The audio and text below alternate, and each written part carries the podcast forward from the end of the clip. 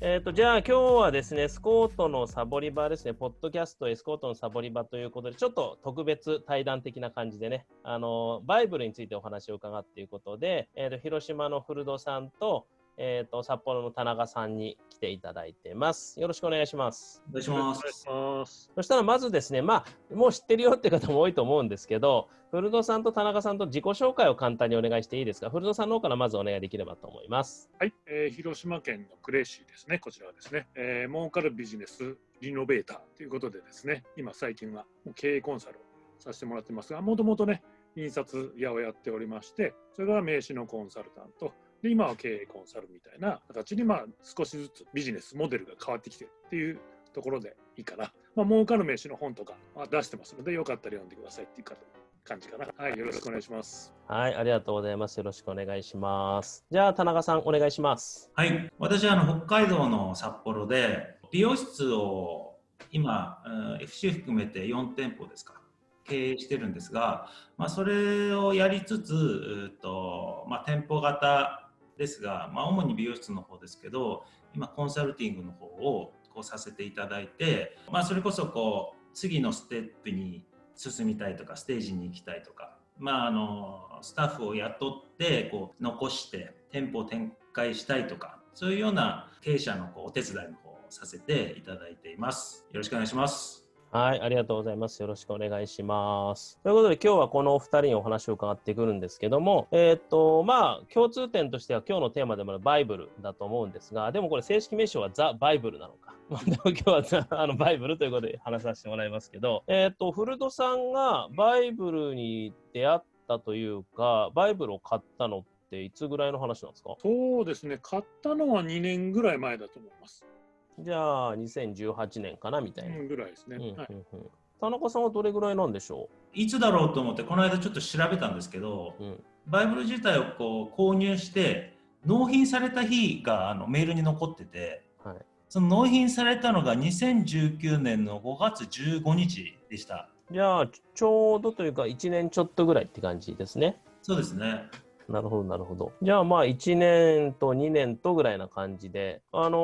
ーそれこそ、なんでしょうね、僕自身がバイブルを、まあ、エスコートでありながら、バイブルを全部バーっとこう統計的に実はなら習っていないっていうところがあったりするんですけど、そういう立場からすると、まあ、バイブルってあるんだなぐらいの人もやっぱりいると思うんですよ。なんとなくエスコートのメルマガを読んでるとか、それこそそれをご案内するようなアンサーっていうメール講座があったりとか、それで名前は聞いたことはあるよみたいなとこだと思うんですが、そういう方がいたとして、結局、まあ、ここでね、バイブル買ってよかったですかって聞くと、それは2人ともよかったですって話になると思うんですよ。だからここに出てもらってるわけで。で、そこからもうちょっと行くと、バイブルって何なんですかとか、バイブル買ったらどうなるんですかみたいな、まあ、これは違うな。でももっと言うと、バイブルを買っただけじゃ何も変わらないわけで、バイブルに取り組んでいくとどうなるんですかどうなったんですかっていう、ちょっとふわっとした投げかけなんですけど、でもこういう聞き方をしたい方も結構いるはずなんで、あえてそこに対してどうお答えが出るのかみたいな感じで聞かせてほしいんですが、じゃあ、古戸さんの場合は、バイブル2年前に買いましたと。で、やっぱりそれを自分の授業に落とし込みながらってやってるかと思うんですけど、それを通して、こう、なんか、こんな良かったことがあったよとか、こういうことが起きたよみたいなの。で、バイブルのとこ、なんかこんなとこがいいよみたいなのがあったら教えてほしいんですけど。そうですね、まあ、バイブルっていうぐらいなので、まあ、西田さんのコンテンツってたくさんあるじゃないですか。いろいろたくさんあって、特にバスエクスプレスとか入ってらっしゃる方は、もうコンテンツたくさんありますよって、西田さんの知ってらっしゃると思うんだけど、バイブルってやっぱりどういうんだろう、集大成みたいな感じですよね。トマト周りになっててで、とりあえずこれがあれば安心みたいなとこがあって、それもより分かりやすく順番に伝えてくださってるんですね、西田さんは。で、まあ、僕がビジネスとしてどうかな一番役に立ったっていうところで言うとまあ本当基本の木のとこなんだけどアットマークのことであるとか、えーあと CPF のとこですねこの2つがやっぱり大きく自分の中でも印象に残ってて当時まあバイブルを手にした当時ですねやっぱり価格競争だったりとかそういうこともやっぱり経験してたっっていうのもあるのでそのどういうんだろう一応本当バイブルの一番最初の方にある、えっと、なんで一生懸命頑張ってるのに儲からないかみたいな あのところがあるんですけどまさにそれそれそれみたいな見るとまさにそれそれって思ったしあちゃんとこれアットマークのことであるとかがちゃんとできてないからとかこんな状態なのにレバレッジかけてるからだよねみたいなのがスルスルスルっと分かってきたっていうのがありますね。まずそこが一番大きいかなと思います。うん、あの考えてみるとそれこそザ・バイブルを手にする前に、いろんなもうコンテンツを手にしてる方もいると思うんですけど、そういう意味で言うと、古田さんもその前はなんかいろいろこう、西田さんのコンテンツとか経営メソッドとかっていうのは、いろいろ持ってたんですか？そうですね、あのまあ、人から聞いたりももちろんあるし、えー、と持ってたりしたもありますね。かつてあの西田さんがやってた一人ビジネス MBA みたいなのも少しあのかじったこともあるし、もちろん仕事術なんかもやってたので、そういうところはありますね。知ってる部分もありました。だからその前段がある上で、さっき言われてたようなバイブルだと、まあ、こう体系的になってるとか、そういうのがまた一つやりやすいというか、取り組みやすいってところなんですかね。そうですね。あのやっぱり順番があるっていうのは、このバイブルでも西田さんお伝えしてるけど、やっぱり順番があって、じゃあいきなりあの自分があのバイブルでいうとフェーズ1から5ぐらいまである、0から5ぐらいあるんだけど、いきなり5のことやっても、1とかができてないのにやってもダメなんだけど、自分分かんなかったら、その5がなんかすごくよく見えたりするじゃないですか。で、5やってみようとか思ったりするんだけど、いやいや、もっと前の段階だよみたいなのが見てわかるみたいな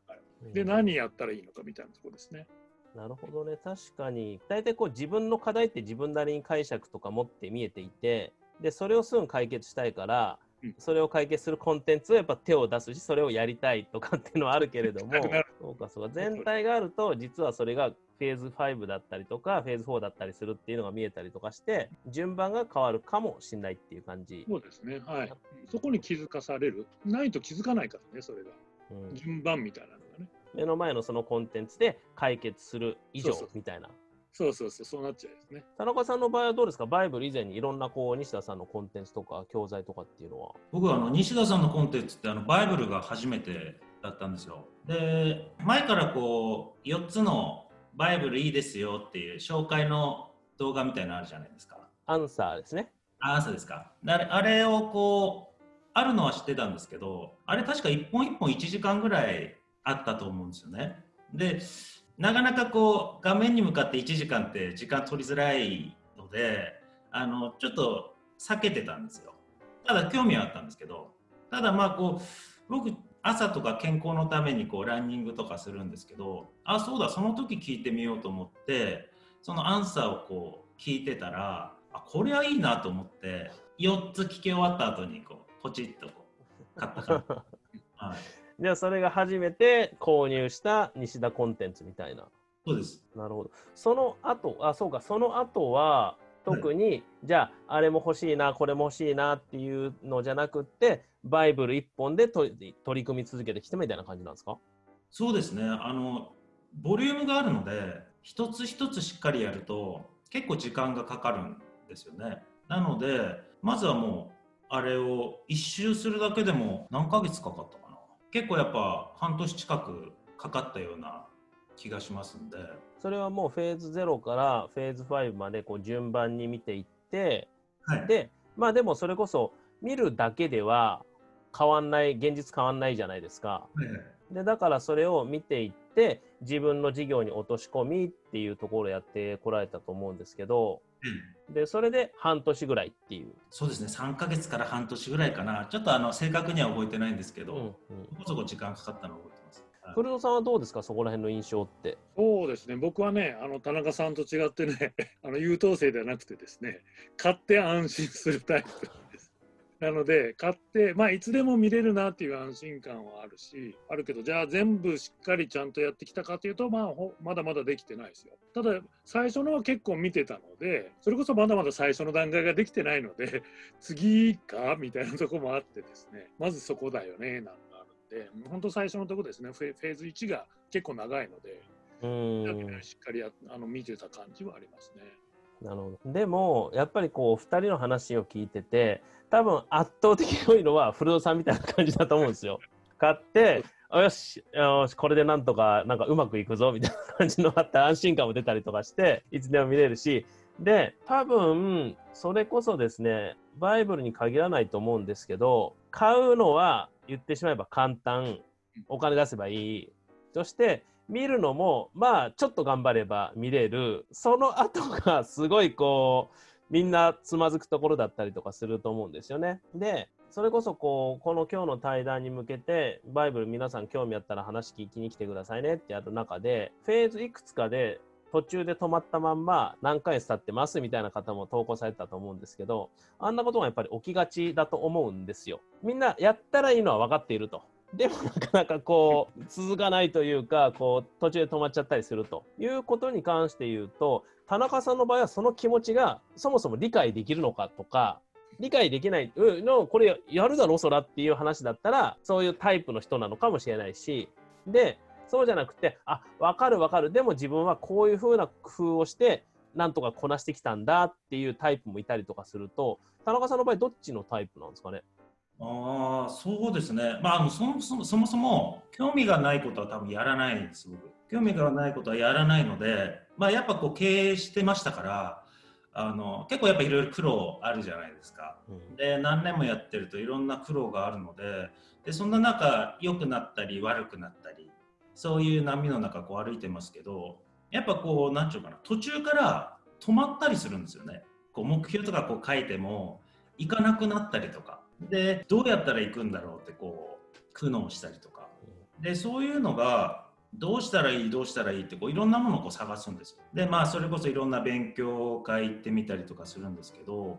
そこのタイミングにちょうどこうバイブルがこう入り込んできたっていうのもあるんですよね。なのでまああれ古田さんもおっしゃってましたけどこう全体的に順番とかがすごいしっかりしててあの一つ一つやっていくと結構いろんなものがつながっていくっていうかそれで一個一個やっていくうちにこう自分ではこうなんとなくこれはどうなんだろうってこう喉まで出そうなんだけど出ないものとかがやっていくうちにこう言語化できたりとか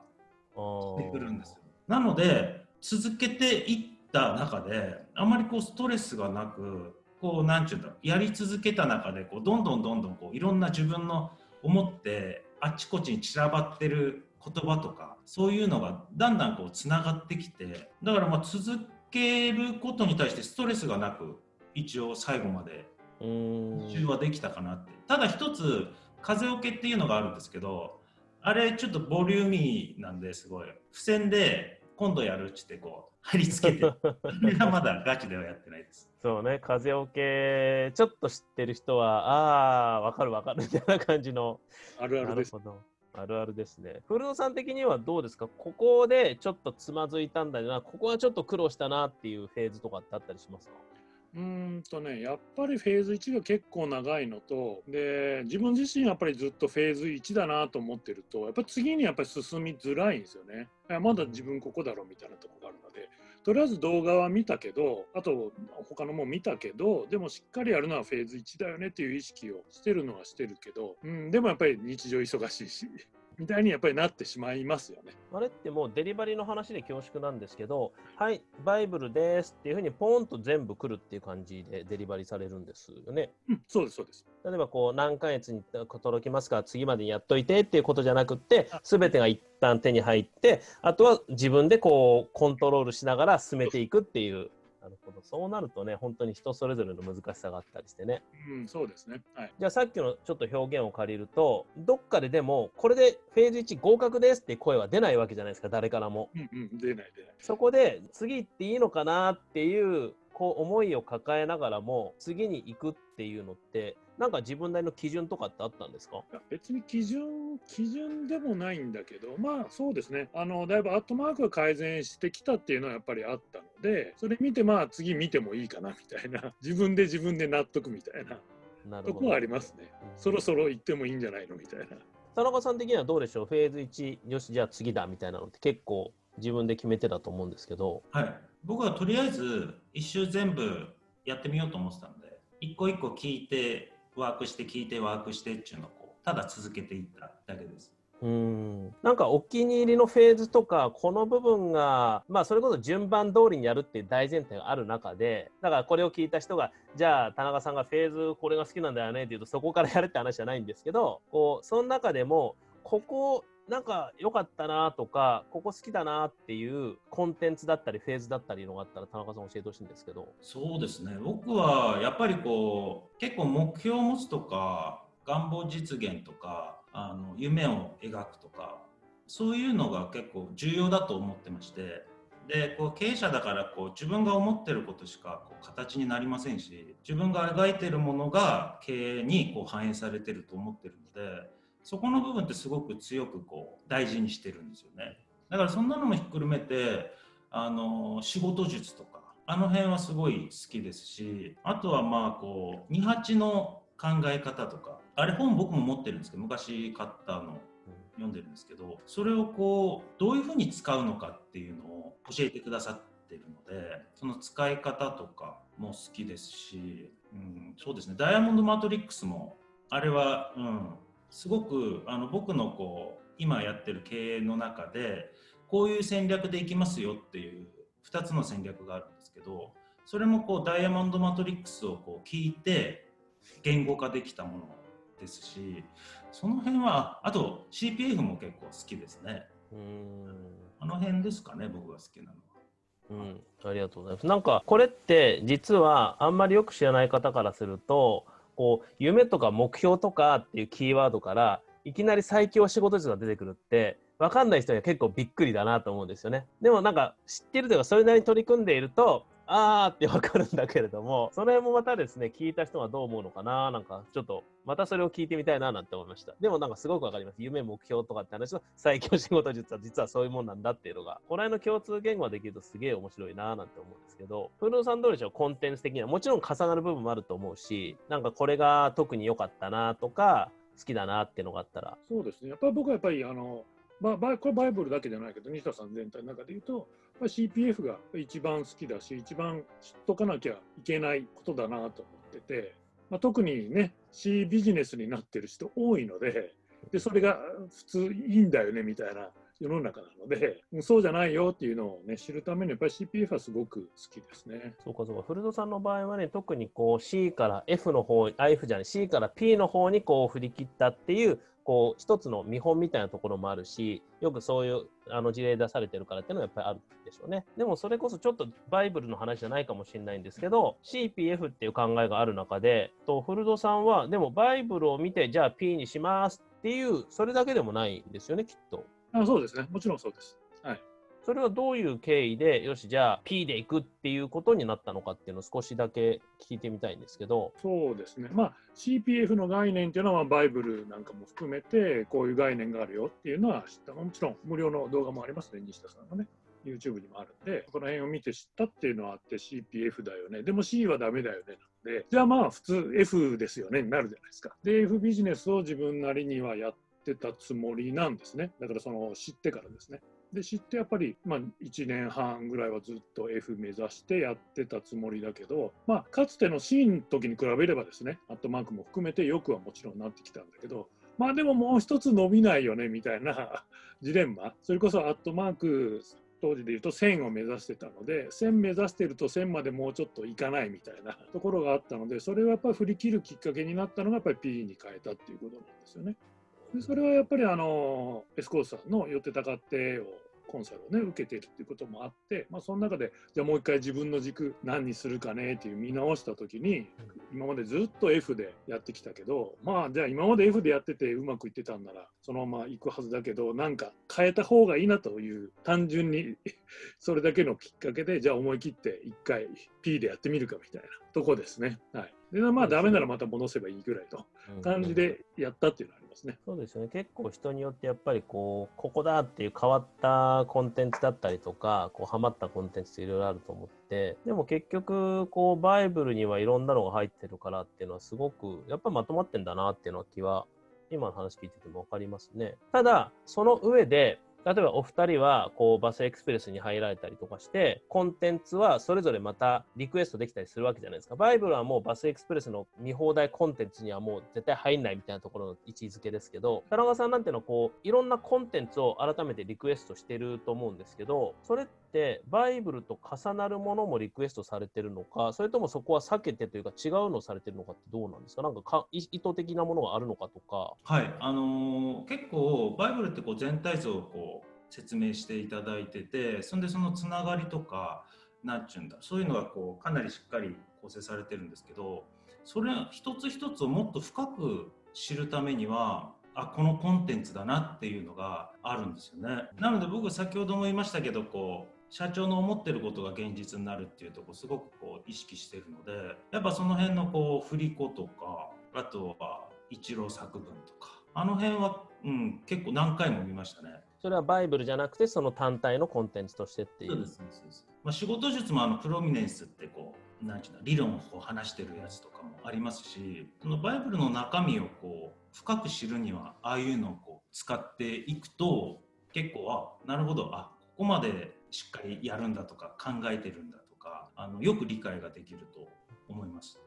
なるほどね。だからもうただ単にこう過去のこうくっつけただけじゃないし、また再構成して、だからやっぱりもうあれでしょうね。ある程度調整もしつつのバイブルっていう形で含まれてるみたいな。だからそれが両方違うっていうのがまた面白いとこですよね。だからバイブル持ってるからっつって他のコンテンツがもう分かってるわけでもないし、それだけでまた見ていくと深さがまた変わってくるとか。で、あと、ちょっと話はまた変わってくるんですけど、お二人が今こう、ペアになってというか、組んで、こう、バイブルカフェみたいな、そこに湯川さんも入ってると思うんですけど、そこで、いろいろやり取りをしてる中で、お互いにやっぱり同じように取り組んでるわけじゃないと思うんですよ。バイブルという一つのものに対してそれぞれの見方があったりとかそれぞれの取り組み方とか取り入れ方があると思うんですけどその辺でお互いこれなんかすごいよねっていうのがあったらこう他己紹介じゃないですけど話を聞きたいなと思ってたんですね。で、あのまあ、目の前でこう言われて結構こっぱずかしいかもしれないんですけど、まあ、人のことなんでね、ぜひやってほしいんですが、フルドさんから見て田中さんのこのバイブルに対しての取り組みだったりとか、使い方とかで、これやっぱすげえなとか、なんかみんな参考にしたらいいのになっていうのがあったら、また教えてほしいんですけど。田中さんはね、やっぱりね、めちゃくちゃ実践してるっていうのが 僕と比べるとですね、めちゃくちゃ実践してるよしてるし、バイブルめちゃくちゃ活用してるよねって思ってるんですね、まず僕から見ると。で、しかもどういうんだろう、田中さんの場合は、スタッフさんもいらっしゃってて、特にまあ西田さんはどっちかというと一人型とか、まあ3、3, 3人から5人ぐらいまでみたいなイメージの方にお伝えしてるけど田中さんはスタッフさんもいらっしゃってでもそれでもその西田さんのコンテンツでもろに当てはまるみたいなところを実践されてらっしゃるんですね。そこがすごいと思うし自分のビジネスに関してこの部分はバイブルのこの部分この部分はバイブルのこの部分っていうのがすごくちゃんと整理されていらっしゃるのでもう本当店舗ビジネスやってる人は田中さんの話聞かなきゃ損だよねってこの前一回あの田中さんのあのバイブルのあの部会の中で披露していただいたんですけどこれ聞かなきゃもったいないよねって思いました。ああ、そうか。それこそこうね、バイブルもそうだし、エスコートとか西田さんの話も、こう、ともすると、コンサルとかやってる人のためのものでしょっていうイメージもやっぱついたりはするんですけど、そういう意味で田中さんなんていうのはもうすごく分かりやすく店舗ビジネスされてる方だし、ましてやこう、一人型というか、結構スタッフさんもいる中での活用っていうのもあるから、すごいこう分かりやすい事例だなぁなんていうのは確かに、うん、すごくよく思います。どうでしょう？田中さん今のこう聞いて、なんか感想というとあれなんですけど。ありがとうございます。うんと、いやでもあのバイブルって結構原理原則がしっかりしてるんですよね。なのでこう小手先のただのマーケティングだけじゃないのでしっかりとした強いこうビジネスを作っていくためのものだと思うんですよ。なのであれだけ量もありますし順番が大事になってって少しずつこう強くしていくっていう感じがすごいあると思うのでまあもちろんその一人型に特化なさってるっていうのもあるんですが使い方によってはかなりこうスタッフ抱えてる方とかも、うん、と使えると思いますしあとこう自分の何ちゅうのかなこうやってるこの経営を説明するためにはあれを聞いとくと分かりやすく説明できたりする部分とかそういうのも結構詰まってるんですよ。なので本当一回一周して全部聞いてみると聞き終わった後にああなるほどって思えるところがたくさんあると思う一回一周するのはやっぱおすすめしますね耳が痛いというかあれなんですけど 結構そういう方もいるかなと思います。ありがとうございます。そしたら逆にこう田中さんから見て古戸さんのこうバイブルに関して取り組み方とか見方とか使い方とかで自分とはまたちょっと違うなとかこういうとこなんかよく聞くなっていうのがあったらまた感想なりみたいな感じで教えてほしいんですけど。はい、古戸さんはすごいこう説明が上手なんですよね。であのバイブル部会ってこう始まって日が浅いので僕も古戸さんも1回ずつしかこうやってないんですけど1回目の説明もすごくこう分かりやすくてあなるほどなるほどってこう思い思い出したりとかあれバイブルこう知らない人とかはあれ聞くと多分あこういうことなんだってすごい分かりやすいと思いますね。やっぱりこう長いので最初の方とか後になって忘れちゃったりとかするじゃないですかそういう方とかあとバイブルって何なんだろうと思ってる方はぜひぜひ聞いていただきたいなっていうふうに思います。そうかそうか。だからこうバイブル部会バイブルカフェってなるとやっぱりこうバイブルユーザーのためのものというか買った人のものなのかなっていうイメージもあったもののでも実際のところはそういう人も聞きに来ればいいみたいな。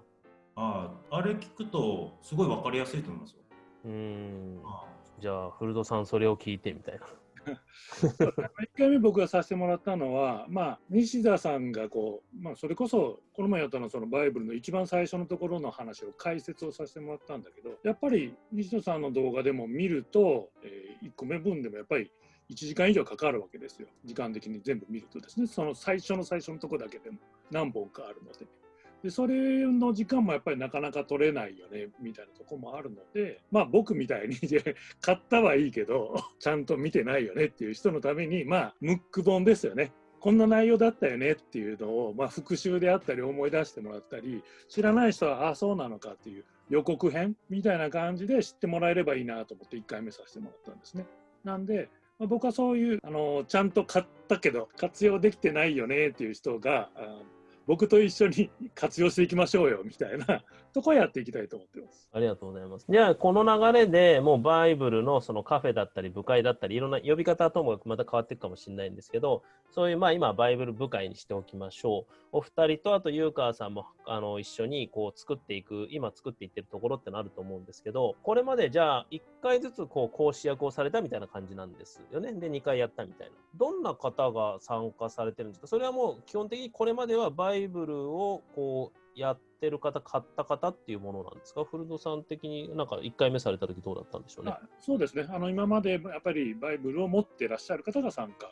で、それっていうのは、今の話の流れで言うと、もう結構なんでしょうね、いろんな方来てみたいな感じになっていくわけですか？そうですね、はい、僕はその方がいいかなと思ってます。知らない人も触れ合ってもらって、あバイブルってそういう中身なのねみたいなのを知ってもらえればいいかなと思ってます。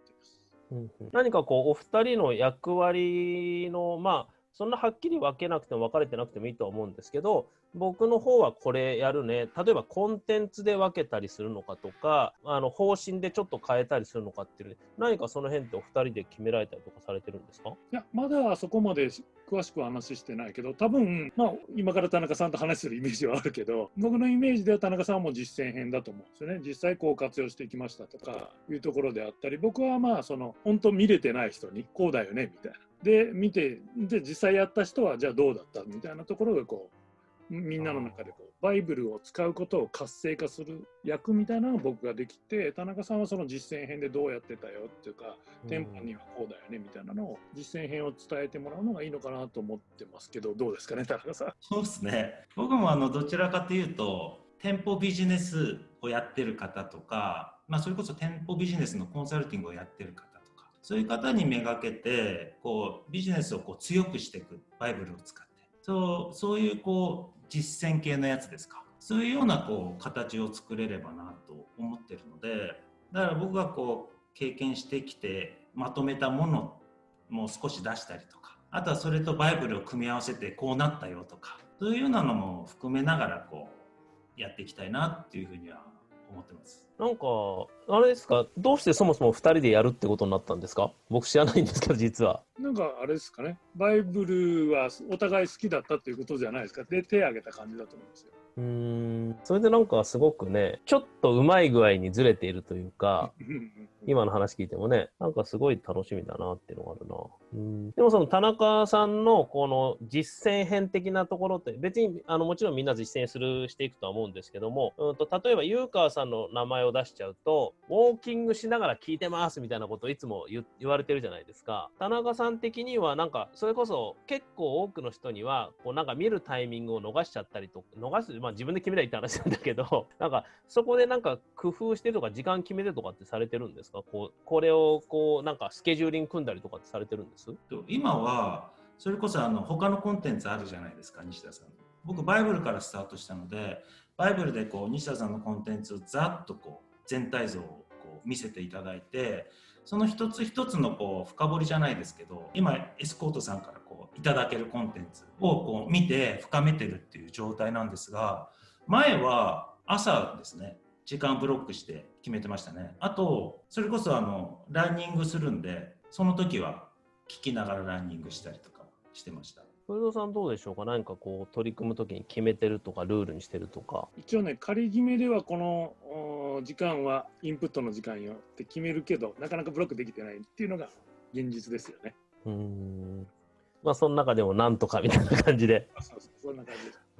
でもやっぱりあれですかこう人にお伝えまあ西田さんなんていつもこう教えるのが一番の学びなんて言ったりすると思うんですけど古野さんもこう人にお伝えする立場でそれを部会とかされてるわけじゃないですか。それで感じた変化とか効果とかって何かあります？やっぱりねそれは僕も意識してこの部会にをやろうと思ったっていうのもあってやっぱり自分でもまだまだ活用できてないなと思ってたしまだまだバイブルに触れる時間が 短いなと思ってたのでそれを強制的に作るためにもやっぱりやると自分でやっぱりちゃんとそれこそこの前1回目の解説をしたわけですけどやっぱりちゃんと見るし自分なりの解釈もするしそれなりにパワポを作ったりもするしでこれはやっぱり自分がやっぱり理解深めるのにめちゃくちゃいいなというのは思ってます。田中さん的にはどうでしょうか？なんか田中さんの場合ビジュアルにするのがすげえ得意な印象があってこの間何かのやり取りで僕が知らない単語が出てきたんですが MVM 手帳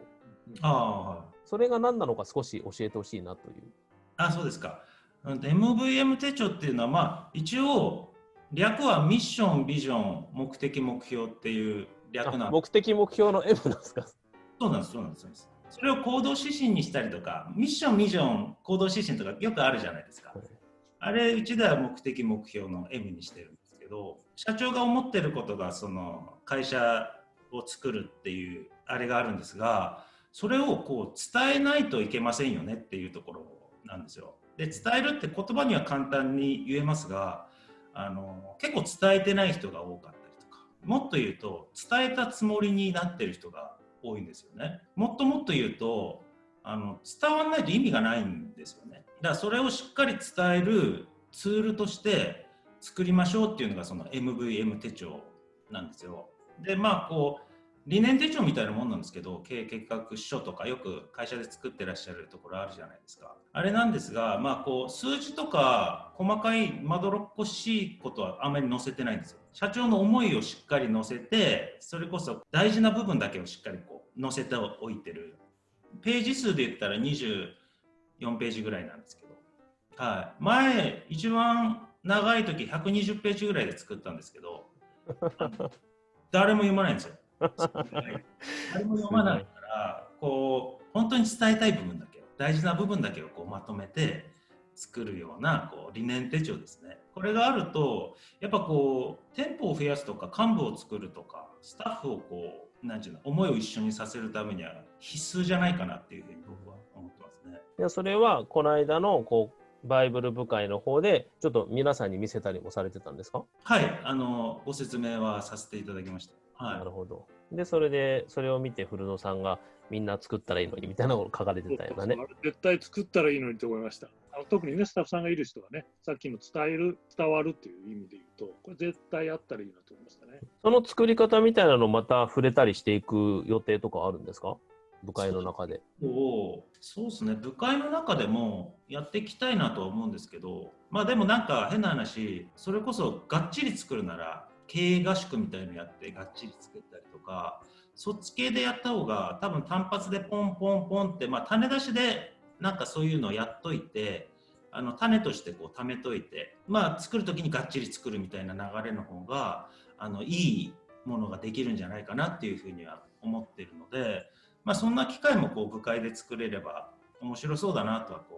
思ってますね。確かにね、合宿はいいですね。楽しそうですね。そういうね、そうじゃないと、確かにね、そんなちゃんと考える時間取れないですもんね、日々のこの仕事の中で。え、バイブル部会は、ペースとしてはどんな感じで今開催されてるんですっけ？今は月に2回ですね。